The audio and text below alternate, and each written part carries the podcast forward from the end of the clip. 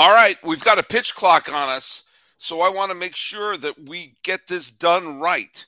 How much more time do I have left? Oh my God, it's running out. They're going to call a strike on us. It's locked on MLB. You are locked on MLB.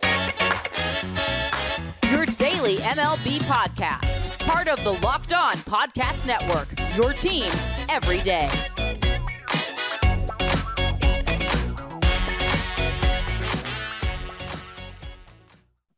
Baseball fans, and welcome to Locked On MLB, part of the Locked On Podcast Network, where it's your team every day.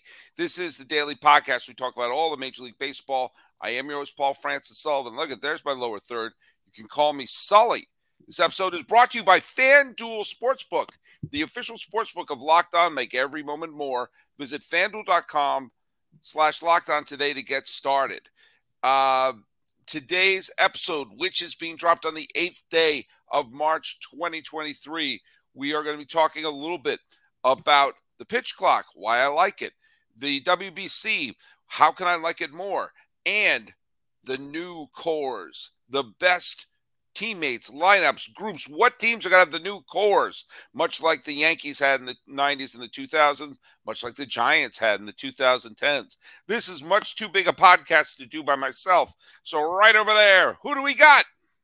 It's me, Miller Thomas, host of the Locked on Diamondbacks podcast. You can follow my personal Twitter account at Creator Thomas24. You can also follow the show account Locked on Diamondbacks both Twitter and Instagram. Just type it in the little search bar and please hit subscribe as we're closing in on 400 subscribers on the Locked on Diamondbacks YouTube channel.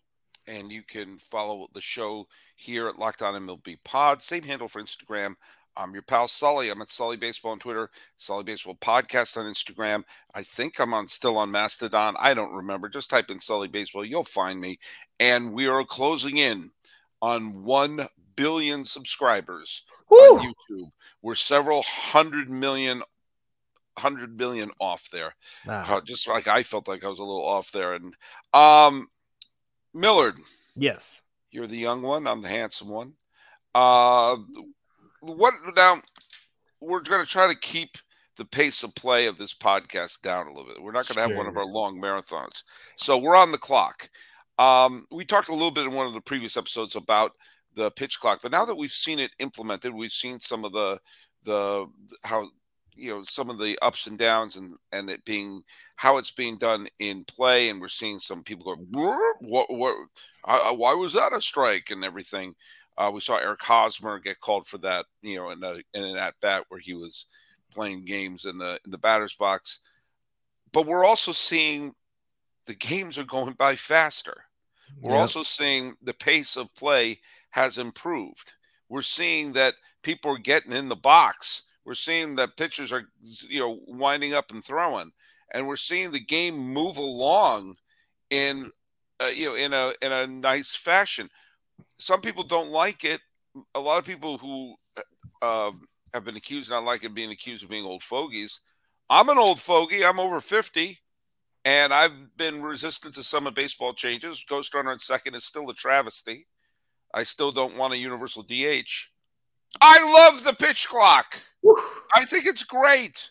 I think it's fantastic. And yes, there are kinks to work out. That's why we have spring training. But uh, tell me your thoughts on it. And now that we've seen it for a couple weeks in some spring training games.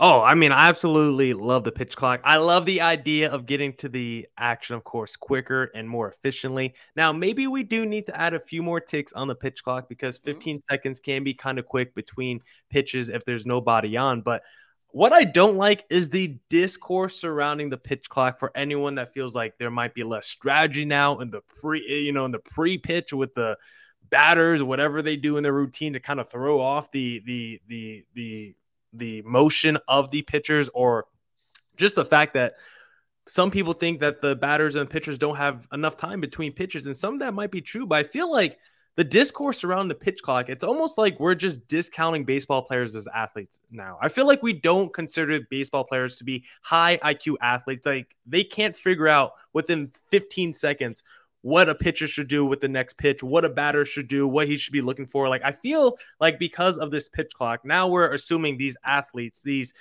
cream of the crop athletes, they're just not smart enough to figure out what to do in between pitch to pitch, and there's not enough time. And I feel like I don't like that discourse. These are the best baseball players in the world. These are the best of the best. And I think they are more than adept at learning uh, on the fly and adjusting to these new rules and settings that they have because I feel like too many people are just discounting and saying the pitch clock is bad. Let's get rid of it because these guys don't have enough time to strategize. And I'm like, these are the best of the best you know what? Sometimes quarterbacks they don't get the play in on time and they have to take a delay of game. That's going to happen sometimes with these batters and pitchers. Sometimes they're just going to have to take a strike because they weren't able to strategize quick enough, and that's okay. We see it in basketball. If you don't get your shot off in time, you take a buzzer beater violation. Maybe they need to add a few more seconds to the pitch clock, but the idea that these guys can't figure out between 15 and 30 seconds either if you're a pitcher, what pitch to throw next, if you're a batter, what you should keen on next. I don't like that surrounding the discourse because I think we're undervaluing how smart these baseball players actually are. Also, I know I'm not supposed to say this. Maybe this will simplify the game a little bit. Maybe this will, you know, I mean, look at I, I think there's. Thinking. I mean, I think there's been there's been a revolution of information and everything. I think that's fantastic. But I mean, the example I've given this example many times, but I can't think of a better example when overthinking stats has can come about and overthinking the the the information we have was that game I went to in Anaheim where the Angels had two on, uh, the, the the Angels and the Mariners, two on, nobody out, six inning. Uh, Jarred Kelenic, Kelenic is up. I mispronounced his name, he was batting like 160 at the time and they took out the pitcher because I'm sure the stats showed that this pitcher warming up was slightly better than the pitcher on the mound. But it's a 160 hitter. A major league pitcher should be able to get that. That's like what a an American League pitcher would be hitting in a in a interleague game. Two outs, nobody on. We're going to stop the game because a piece of analysis showed that this pitcher is slightly better than that. How about you say, hey, get the 160 batter out. We get to move on. Instead, pitcher comes out, new pitcher comes in. They warm up. Guess what? Kelenic made the out. So everyone walks back, everyone walks in, they warm up. And it's like you ground the game to a halt because of a piece of information you had. Or all the times, like, oh God, this one's coming up. It's in my hat. Uh, let me check what's in the hat. Like, or you you have a you know you trust the catcher to to give them a uh you know give them a, a game plan. I mean, did were were players Do they used to be smarter, or are we overloading ourselves with information to the point where like, hey, what if you just throw a decent pitch and see what happens? Why I like this. Get, why have we set them, get them where they can ground out to short, see what happens instead of, oh, wait a minute, now that's here and here. Like, sometimes it is, yeah, sometimes it's a game of chess, and sometimes it's a game of Connect Four. You know, I mean, like it, it doesn't always have to be this massive example. Well, what do we do here? I don't know. Like, you know, it was the the I don't know if you know um, you know, Stan Musial, one of the great players of all time, was teammates with Curt Flood. I've been reading way too much about Curt Flood and his influence on the game. And he was played with Stan Musial uh, and he said, and Stan was just a brilliant hitter, one of the great offensive players of all time.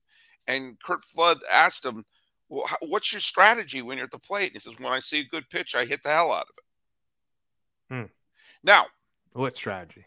I mean, yes, there's there's there's a there's a mid ground. Having all this information, everything is very helpful to win, but also sometimes throw a pitch, see see see if you can get him out.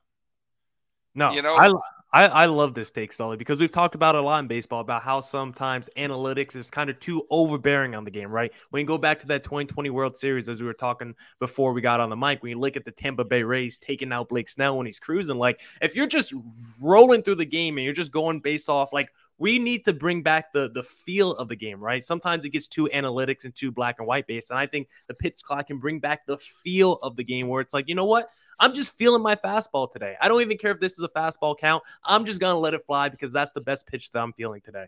Or or do your thinking quicker. Yeah. You know, no, it, you're you're a big hockey guy. You're a very big hockey guy. How often they're going up and down, up and down the ice, you say, oh, wait a second, hold on, just everyone slow it down a second. Now, I granted, it's a different sport, but you still have strategy and everything like that to deal with on, on those things. We're talking about the pace of play. The pace of play, and I can't stress this enough. Pace of play and length of game are not the same thing. They're not synonymous. It's the it's the amount of action that's taking place on the game. When the catcher comes running up to say, "Now remember him, you do this, you do this, you do this for every damn batter." How about giving the pitcher a little bit of credit, saying my stuff can get them out? I, I am not anti-analytics. I just fervently believe that every single analytical addition to the game in the last generation or so has slowed the game down. What analytical uh, trend has added to the pace of the game? I, I, if, if I'm wrong, send me a tweet at Sully Baseball.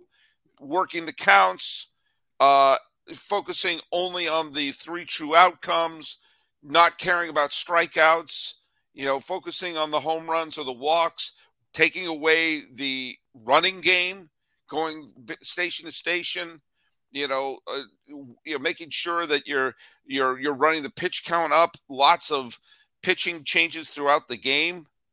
I mean, every one of those things, while analytically accurate, slows the game down. Mm-hmm. And listen, these guys still have scouting reports. The pitchers and batters both have scouting reports. So when a pitcher's on the mound and he sees Jose Abreu coming up to the batter's box or whatever, he's like, "All right, I have to keep it away from the middle of the strike zone. I have to keep it keep it low because that's his hot zone." And also, you're gonna know I'm a pitcher. If I get in my one-two count, I know what my put away pitch is. I already know what my go-to pitch is gonna be when I have two strikes on the call. So I'm gonna look at the tendencies of a batter. I'm gonna know what my go-to pitch is. I'm still gonna execute my game plan. Same thing with the batters. They're going to go up to the batter's box and they're going to say, okay, when it's a 2 0 count, I know this guy likes to throw a fastball in that situation. I'm just going to be waiting on it. You're still going to have scouting reports where these guys have pre information going up to the batter's box when they're on the mound getting ready to, to pitch the ball. And so it's like, yeah, maybe pitch between each pitch you have to speed up your process a little bit quicker of what you're going to know. But these guys have general game plans going into each at bat of what they want to do. So it's not like they're just going up there with no, thinking out the no. blue of, oh, I don't know I'm gonna what I'm gonna pitch or what I'm gonna hit today. And have the best and and use the best information you have. But guess what, folks? Get in there you know, uh, do your homework during between innings. There's a there's a universal DH. Do you have time to go through it? You know, that's why you have a pitching coach. Sit down. When this guy comes up, you do this. If he's someone on base, you do that. Yeah. Have you been to a game for spring training yet? Ever? No, yeah, ever. Have you ever been to have you been to a game this year with the pitch clock yet? No, I have not. No, I've not flown to Arizona nor Florida yet. Um, oh, okay. That's. I mean, you should come visit. You know, your uh, boy out here in Arizona. I'll, I'll, hey, there's my boy out there, but yeah. You know, but I went. To, I was just gonna say, I went to a game last Saturday. You don't even realize the pitch clock. Like somehow my spring training game still lasted three hours, but it's not even something that you're aware of. I don't think there was any violations. And like pitch to pitch, you're not thinking, oh my god, he got that pitch in within 15 seconds. That was so fast. Like you're just casually talking, and then the yeah. action is just going. And it's not even something that you're thinking about when you're sitting at a baseball game. Yeah, but you know what? it's just a surefire bet that people will be enjoying watching some of these games moving along a little faster. And by the way, if you're going to be making any bets, which where should you be going? FanDuel. FanDuel covering up the names.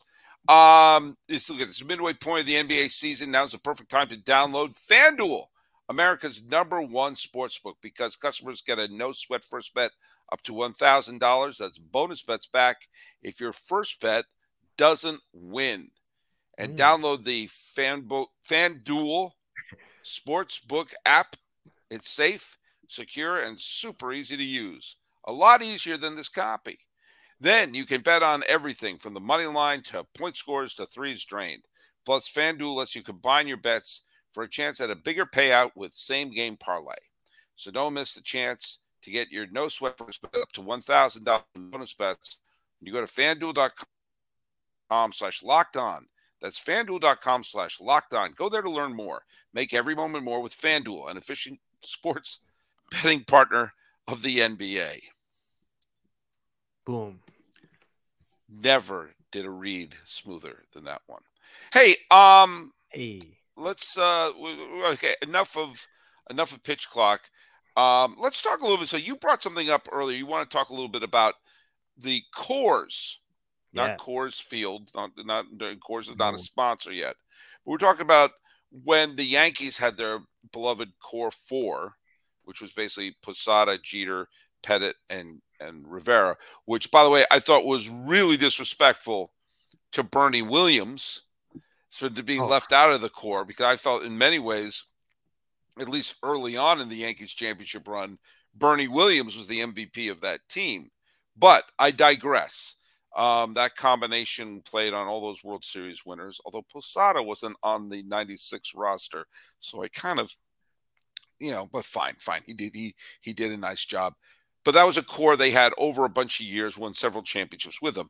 At the beginning of the 2010s, you saw a tremendous core in San Francisco with Bumgarner and Lincecum and Posey and Sandoval and uh, you know Matt Cain, and you had a bullpen that stayed together a tremendous amount of time. We had a bullpen with the likes of Romo and Santiago and Affeldt and Javier Lopez were all together there. Brian Wilson one year doing this, Marco Scutaro doing that.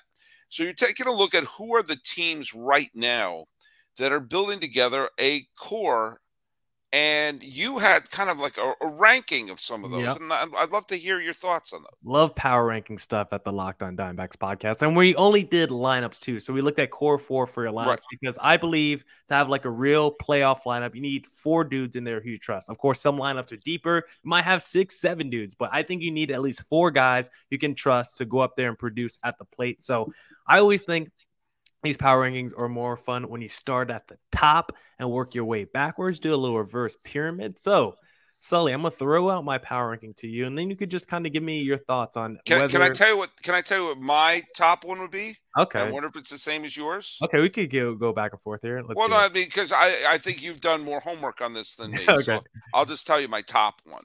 Let's see. I have ideas for some of the but to me, there's, there is a clear top one, especially with their off season they had last year. Mm. And that's the defending champs. I would have Ooh. the Astros at the top for me. Adding Abreu to the young star of Jeremy Pena, uh, World Series and playoff hero Yordan Alvarez, Alex Bregman turns things around. You know, you, you Abreu is there with Altuve. Um, if Brantley is at all healthy, I mean, I just think that this, you know, the, the Kyle Tucker, I mean, Tucker would be a star on many teams, the star of many teams. And you take a look at this team, the lineup that they have, you know, there's no rest for the weary, especially if you have a motivated Jose Abreu in the middle of this lineup. And I think it's important if you're trying to defend the title to add that kind of new piece to the puzzle to sort of give it a new, you know, give it a fun spark. Um, I, I really think that uh, the the defending World Series champion Astros have the best lineup, the best core. Um, and we're, we're not even talking about the pitching staff, but they're developing, I think, one of the strongest rotations. Um, and the fact that they've already have back-to-back pennants, a World Series title, and inevitably will win another pennant in the next few years, if not this year. I think they're the strongest core we have in all of baseball. I don't hate that at all. The Astros are on my list, but they're not my number one. And it's because Ooh, okay. It's only because we had to limit it to four people. If it was the core six, then I think the Astros are number one because they by far have the deepest lineup, and they were they were the toughest team to just limit it to four people. I was like, right. fourth person could be like three different options. Well, that's, so that's why that's why I think that that's why that's why I put them at the top. But okay, that's fair. But, but if I'm just taking the top four from each team, fair, then I think enough. they're a little bit lower on my list. But if I had to go five or six, then the Astros are clearly the best lineup. Fair enough. So I don't hate it at all that you have the number one. But mm-hmm. to me, I thought the clear number one core in all of baseball for the core four was the team in my division that just built it this season, the last couple of seasons. The Rockies. Yeah, the Colorado Rockies with Kris Bryant. And unfortunately, they lost Brendan Rodgers for potentially the season. But I digress. It's actually the San Diego Padres, just because you're going to have Manny Machado, excuse me, he was top five in MVP voting last year. Tatis, who I think has already won the MVP in 2021 or 2022. Soto is going to win the MVP probably one of these next few years. And then Bogaerts, he's just your casual. He's going to be a 12 time All Star when he retires in the Hall of Famer. So I just think that's the best core. Of course, the Astros core is a beast too. And we'll talk about them a little bit later. But I think just on paper, in terms of the peak ceiling of talent of your top four players, I think Padres are number one. I, I totally get that. I absolutely totally get that. And and maybe I'm adding a little narrative to this, the fact that this core in Houston is also have the swagger of the defending champs. Yeah. I mean, the think of the two teams that we we mentioned, the the Yankees of the 90s and 2000s and the San Francisco Giants of the 2010s. One of the things that made those cores so strong were the multiple titles that this group won. Um, I'm not even if we say, okay, we're going to Men in Black the 2017 championship and the 2019 pennant out of it. We're only focusing on the Dusty Baker years. They're already putting down the foundation for a dynasty of this decade. And so the fact that they've the, everyone I mentioned there, with the exception of Jose Abreu, has been a World Series hero so far. That was that was the only thing for pure star power. Yeah, I think that you know this is one of the best collection of stars since we saw LeBron show up in Miami. Okay, look a little basketball reference. That's all right. I'm not that dumb, but uh, you know, so I that's the only reason I put the the Astros a little bit ahead of San Diego. San Diego to me is a strong two, and I think I think you you can certainly make the case it's a one. I think I could make the case that Houston's a one, but I think that those are the two that are that are up there. I I wonder if I have a number three. I wonder if it's the same number three as you. Well, I, I don't think I've told you my number two yet, but it is. Oh, okay, yeah. I'm sorry. it is the I Houston just, Astros. I just assumed it was the Astros. yeah, it's just tough to figure out who you want to put in that fourth spot because I have Jose Abreu written down as the fourth best player, but you could put Alex Bregman, you could put the rookie phenom Jeremy Pena. Like mm-hmm. they're so deep at that number four spot. They have the deepest lineup in baseball. It's very tough to figure out a core four for them because they're so deep. But who's your number three team, Sully? Um, well. See, my number three team is completely dependent on one of their top prospects. So I'm kind of cheating a little bit. okay. But the fact any team that has number one and two in the MVP vote with Goldschmidt and Arenado. Oh. And then you still have um, you know, Edmonds is a fine player. They brought in Willson Contreras. You got good players like, you know, like if if Jordan Walker can turn into the player that we think he can be, mm. then those first two of the core are so good that you can fill in. Is it going to be Lars Nootbaar? It better be. And they better have a candy bar named after him right away, or Tyler O'Neill, or Brendan Donovan, or all these wonderful players they have on on St. Lou. I just have a hard time ignoring which one of those two players should win the MVP uh, that to me is the foundation of that. And so I'm cheating a little bit there, and I put them ahead, slightly ahead of the team that probably should be number three, but I just did that because I, I, I when you have two MVP candidates, you can lower the bar for the other two members of the core. Uh, maybe I'm cheating there. I used too many for the Astros and too few for the for the Cardinals. Yeah, the Cardinals, I had them down as an honorable mention. I wrote okay. them down, but my problem is listen, like you said, Arenado and Goldie, one and two in your MVP voting is elite for a core four. But it's that three, four spot where I'm like, the talent there in that three four spot, it's just not as much as these other teams in their three four spot. Fair enough. That's why Fair enough. I just got them down as my honorable mention because my number three team, Sully, is actually the team that was in the World Series and lost to the Houston Astros. Okay. And this one you could guess could be considered cheating too because Bryce Harper is going to potentially miss half the season with like Tommy John surgery, right? But if he's healthy, he's in the core with the newly signed Trea Turner, who's also an MVP candidate. You got the home run leader, Kyle Schwarber, and then maybe the best offensive catcher in baseball, and JT Realmuto. I just love the versatility when you have those four guys. Bryce Harper could carry your team. Trea Turner's a, speed monster. He's added power. Kyle Schwarber is just a straight up power monster. Then Jay Real Realmuto is just doing work behind the plate. I like those four as my third best lineup in all of baseball. Do you have a fourth, song? Um, well, by the way, I think that I, I honestly think that Harper missing the first half of the season is going to have a positive effect in a way. Not that you ever want to remove someone like Bryce Harper from your lineup, but I have a feeling that he's going to come back at full strength in the second half and be a boost to the team and um and and it's like it will be like making a trade. So if they can if they can stay within contention, you know, for the first half of the season, and then insert a Bryce Harper into the lineup, um, I I think that I think the Phillies are going to do fine this year. Um, I like Toronto Hmm. because I think a lot of players in Toronto uh, had years last year that didn't quite match what we thought the back of their baseball card was going to be. But you still have Vladdy Guerrero, you still have Matt Chapman, you still have, you know, George Springer. Who's the last one going to be? Is it going to be Dalton Varsho? Hell yeah, it's gonna be Varsho. you know, I mean, so I mean, you have you have um, you know, and Alejandro Kirk is a good player on there. Could be Bo Bichette. I mean, you have a ton of players there with potential MVP talent, and they were only they were only okay last year, and yet they still made the playoffs. They still hosted the wild card series despite being only okay um, you, to the point where they had to fire the manager and they didn't really have that MVP that they thought they were going to have. If some of those players play closer to what we're expecting, then I think that's a phenomenal core. You know what, Sully? I have them as my number four team as well. Maybe we'll be lock and these last two spots because I still would have loved if they had Teoscar Hernandez in that lineup. I think he Yeah. would have rounded out my top four. I probably would have bumped Dalton Varsho for Teoscar Hernandez. But let's not undervalue Dalton Varsho, what he can do for the Blue Jays, because he's not only going to bring 25 home run potential and 25 stolen base potential.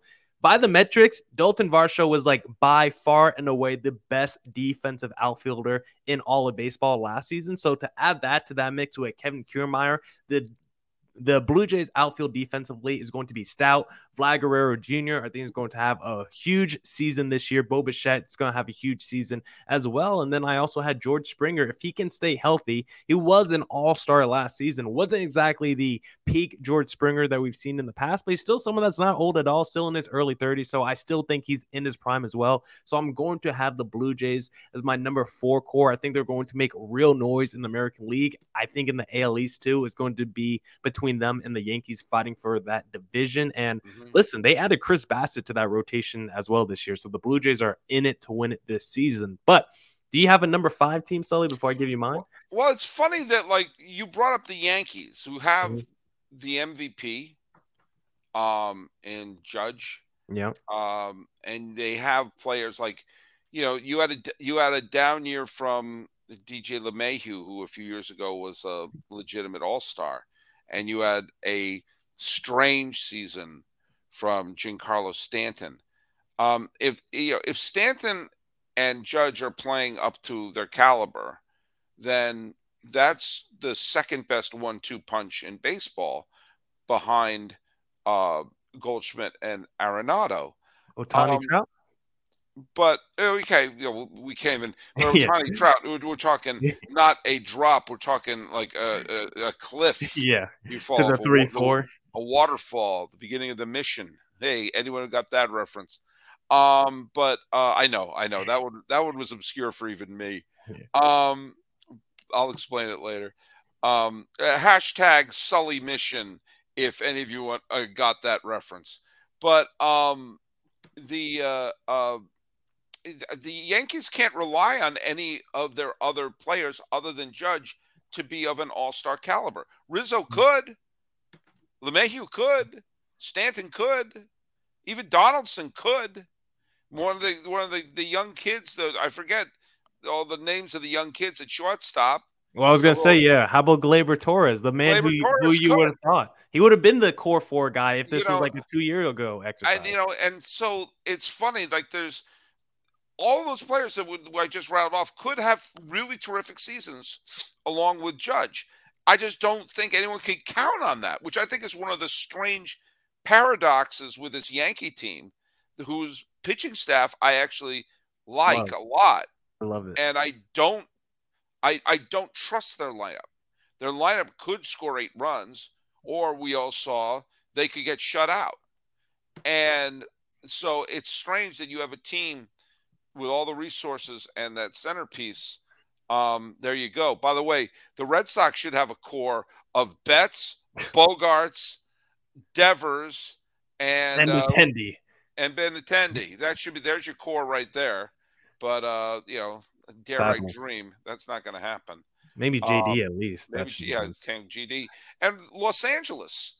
I mean, they have Betts, they have uh, Freddie Freeman. Mm-hmm. You know, they have, you know, I, I'm still confused with why Trea Turner is no longer there. They don't have Gavin Lux anymore. No. Um, you know, the that that core really I mean, they have a bunch of really talented young players who a couple of them could explode into superstardom this year, but or maybe not.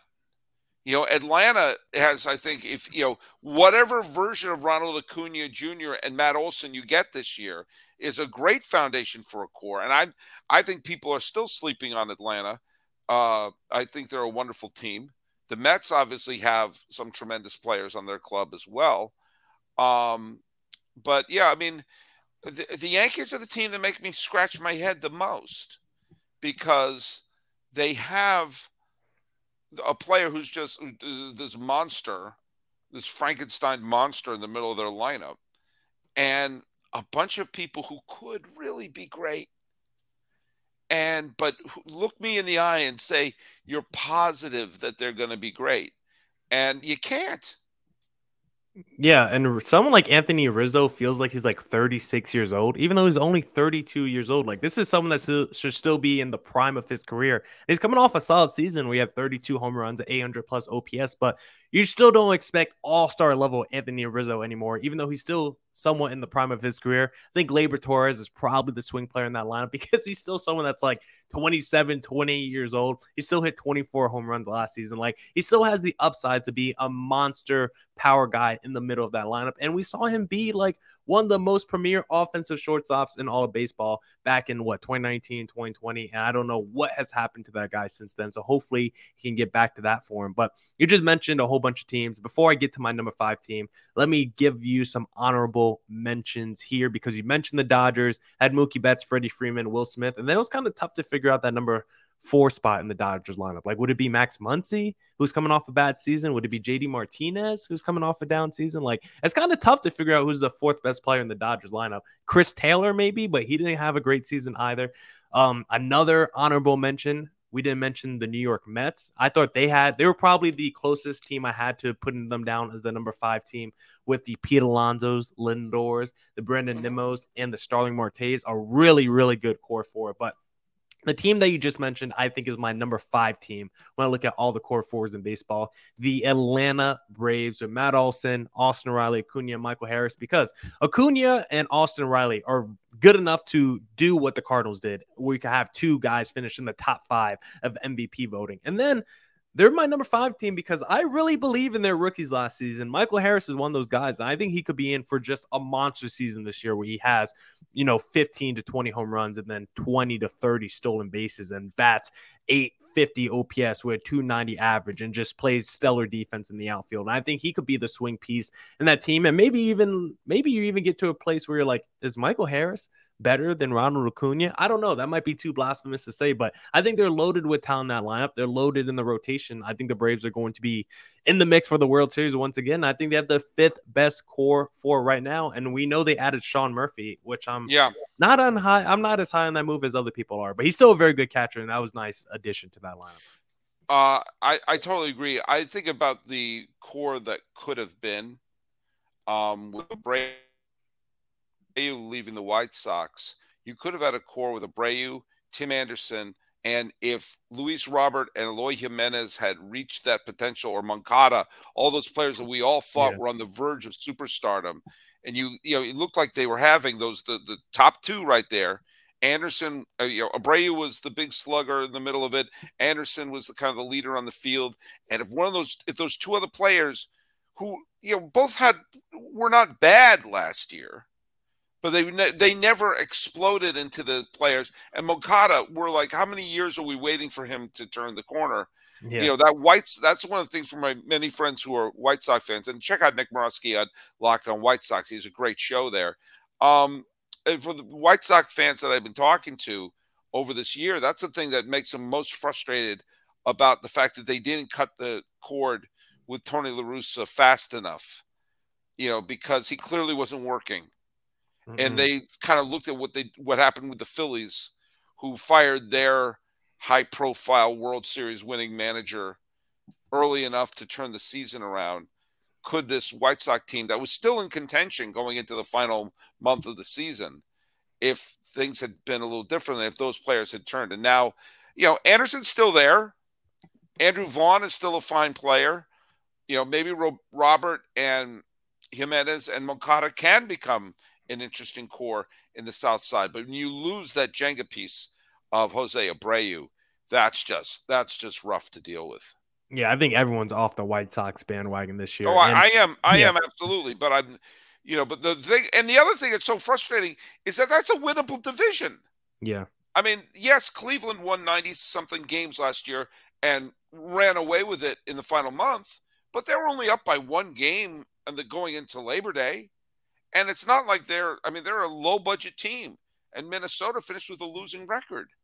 You know, if the White Sox had their act together, they they could be talking about like this would be like four straight trips to the postseason this year, and maybe this is the year where everything falls into place. Instead, they're going back into rebuilding mode with a new manager and blah blah blah blah blah blah blah blah blah. And for White Sox fans, it's agony because they had they look like they're putting together something really terrific, and they wasted the Dylan Cease season that he had last year because Dylan Cease had a phenomenal season for the yeah. White Sox last year, and that was just that that just was they were handed an ace season. They were handed a Cy Young contender, and it just didn't work. And um, you know, I, I I feel badly for White Sox fans because things were really looking up for them in the COVID year and when they won the division in 2021. Yeah, and it wasn't even all on Tony La Russa. Like no one thought he was a good. Enough of it was. a lot of it was. was. But also, it's hard to win games if your best players just aren't on the field. Tim Anderson is perpetually hurt. Luis Robert, Eloy Jimenez were petru- perpetually hurt. Lu- Lucas Giolito had like a pretty down season by his standards. Like it was pretty much Dylan Cease, the only guy living up to expectations. Like Jose Abreu was still a contact machine, but his power like fell off um considerably last year. So it's like it was a whole combination of things that led to really poor expectations for the White Sox. The Braves won the World Series with an outfield they didn't have start going into July. You know, I mean, yeah. they, you could you could you could win. Every team has injuries. Every team has injuries. You know, there's always someone in the World Series sitting on the sideline going, "Oh, if only he was in." You know, I don't know. I don't know. But do you what? We're not riddled with injuries to the point where I'm going to say, "Hey, this is we did a good show today. Oh no, no WBC talk. Well, well, do you want let's uh, now, let's tease that for our next time because uh, uh, we'll talk about the WBC. Maybe we'll have some stuff to talk about there. Uh, yeah, we both have some definite thoughts on that, and maybe we'll see a little who's gone further in there. And we'll and by the way, um, send me your tweets at Sully Baseball and Ooh. let me know your thoughts about the WBC. Whether you're following it, whether you're really into it, whether it's a curiosity, whether you just can't wait for the regular season. Um, I don't want this to be a WBC bashing podcast, but I also don't want it to be a WBC love fest. I want to know what you're all thinking about it, and uh, send send that to me at Sully Baseball. Your thoughts and Millard and I will talk about when we get when we reconvene after this weekend. Uh, hey, uh, by the way, um, uh, just a warning, just a warning. For those of you who don't like when I bring up things that have nothing to do with baseball, when we get together on Monday, I am going to be talking a little bit about the Oscars. Okay. Pal Sully's obsessed with the Oscars, and there have been some very good movies this year, and a couple that made me scratch my head.